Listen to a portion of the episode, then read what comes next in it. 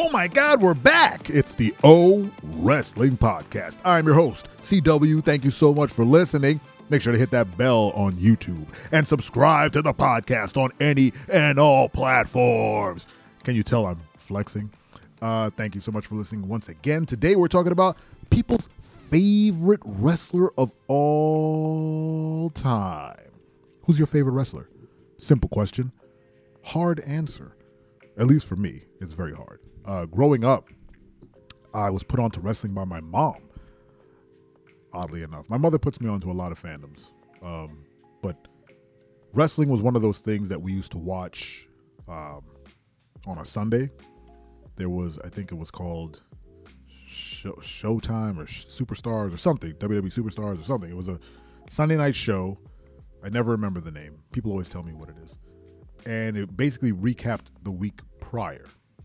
Um, was two people in a booth talking, and then they would show clips from wrestling matches, and I would just watch those clips. That was my my full and complete uh, look at wrestling. It was how I learned about Macho Man. It was how I learned about Razor Ramon, Bobby Heenan.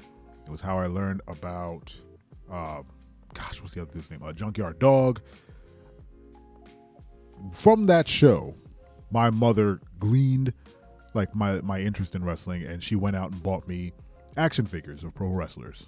And I had I had Junkyard Dog. I had a big rubber Junkyard Dog who I think I just gravitated towards because he was a black guy. Honestly.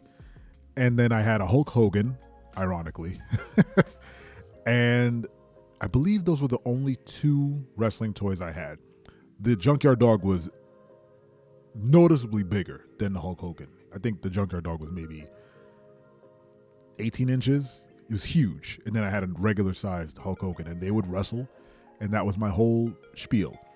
Uh, but I was, I, as a kid, I was way more into cartoons, so I never really latched on to any one particular wrestler. I just kind of watched on Sundays, and it was 30 minutes of wrestling, and you know, I didn't really get a whole lot of context. I didn't have any, you know, was, I think it was before Monday Night Raw existed, or if it, it, it, it before I even had cable to watch anything. So I, I wasn't exposed as much. Smash cut to high school. I start watching wrestling again. It's the Attitude Era. Uh, I meet a, a, young man who loves wrestling uh, way, way more than I do, and we become uh, the best of friends. And then he gets me back into wrestling. And shout out Dad's first time. And we embark on this journey of wrestling love. Sounded weird. where we would watch pay per views together and we would just talk about all the wrestlers and he would tell me about The Undertaker back in the day and everything. And I just kind of by osmosis picked up a lot more about wrestling and started enjoying, you know, what the Attitude Era had to uh to give. And I think that's when I really started investing time and energy in wrestling. And I was trying to hitch my wagon to a wrestler. You know, you, you, you kind of want that one guy that you can say, okay, I like this dude and I can't wait for him to show up and, you know, he's going to wrestle and that's going to be great. And I couldn't really fathom liking any of them.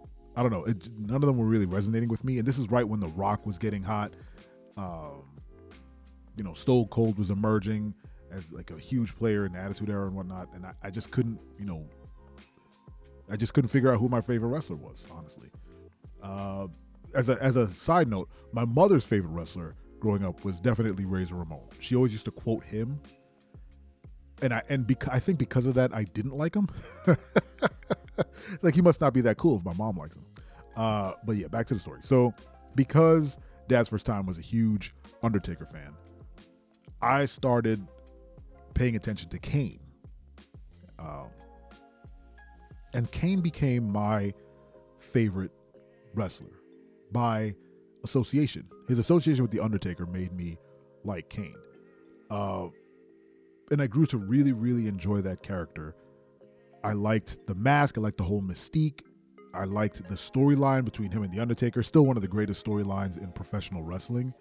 Um, given how goofy both of those characters were and how grounded the story tried to make them. And it largely succeeded. You rooted for one or the other based on the story that they were telling, whether it be you know, you rooted for Kane because Undertaker tried to kill him, or you rooted for Undertaker because Kane tried to kill him later on. It's just like this weird back and forth. But the Kane character in like in for what he was, he was a giant action figure. He was a giant super villain or a superhero. He he looked like you know a comic book character, as as did the Undertaker. And I again am a huge dork, so any character that had that sort of mystique and you know appeal of like a superhero, I was into. Uh, which is why I was I was you know down with Undertaker and and and Kane. But Kane had that that extra spice because he had the mask. He didn't talk.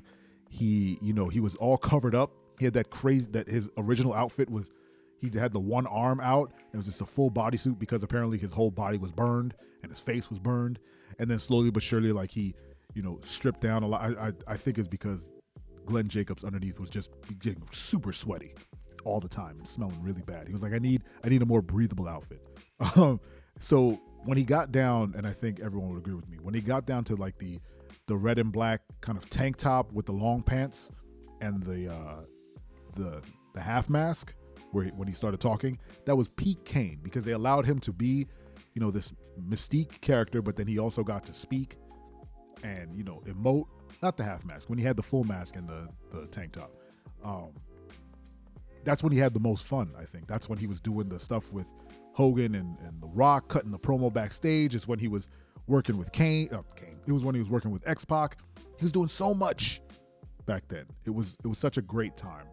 Uh, yeah, Kane definitely rose to the top as my favorite professional wrestler. Go back and watch a lot of those Kane um, matches, he is an incredibly agile big guy. Him and The Undertaker. Big Show too, let's throw him in there. But Kane was an incredibly agile big dude. He would do these jumping lariat clotheslines. He would do, you know, top rope moves. He would dive over the top. He did so much for for a dude who was like seven feet tall, 400 pounds, or whatever the hell he was. He did so much amazing stuff he cribbed a lot of his moveset from The Undertaker, but then put his own little spice on it. It was like watching Ken and Ryu in Street Fighter. If Undertaker was Ryu, who was the archetype, he was de- uh, Kane was definitely Ken, where he took a move from uh, Undertaker, the choke slam, and made it his own thing. Right? He had a very unique way of doing his own choke slam. Uh, in the last couple minutes, let's talk about that one time that uh, Kane and Undertaker were tag team, and I think they were facing Taka Michinoku, um, God, Funaki, and uh, yeah, they were Taka and Funaki, I think. And Kane tried to do the last ride, and he picks up, I think it was Funaki, and he instead of grabbing the dude's trunks, he lifts him up and tosses him over his head. So he flies over, you know, Funaki flies off his shoulders backwards off of his, his head. And Undertaker stares at him like, What are you doing? That's not how you do it. So then he grabs Taka. I'm, all, I'm, I'm making up the, the, the guys. And then he shows him, he's like, This is how you do it. He picks him up, grabs him by the trunks, big slam down on the mat.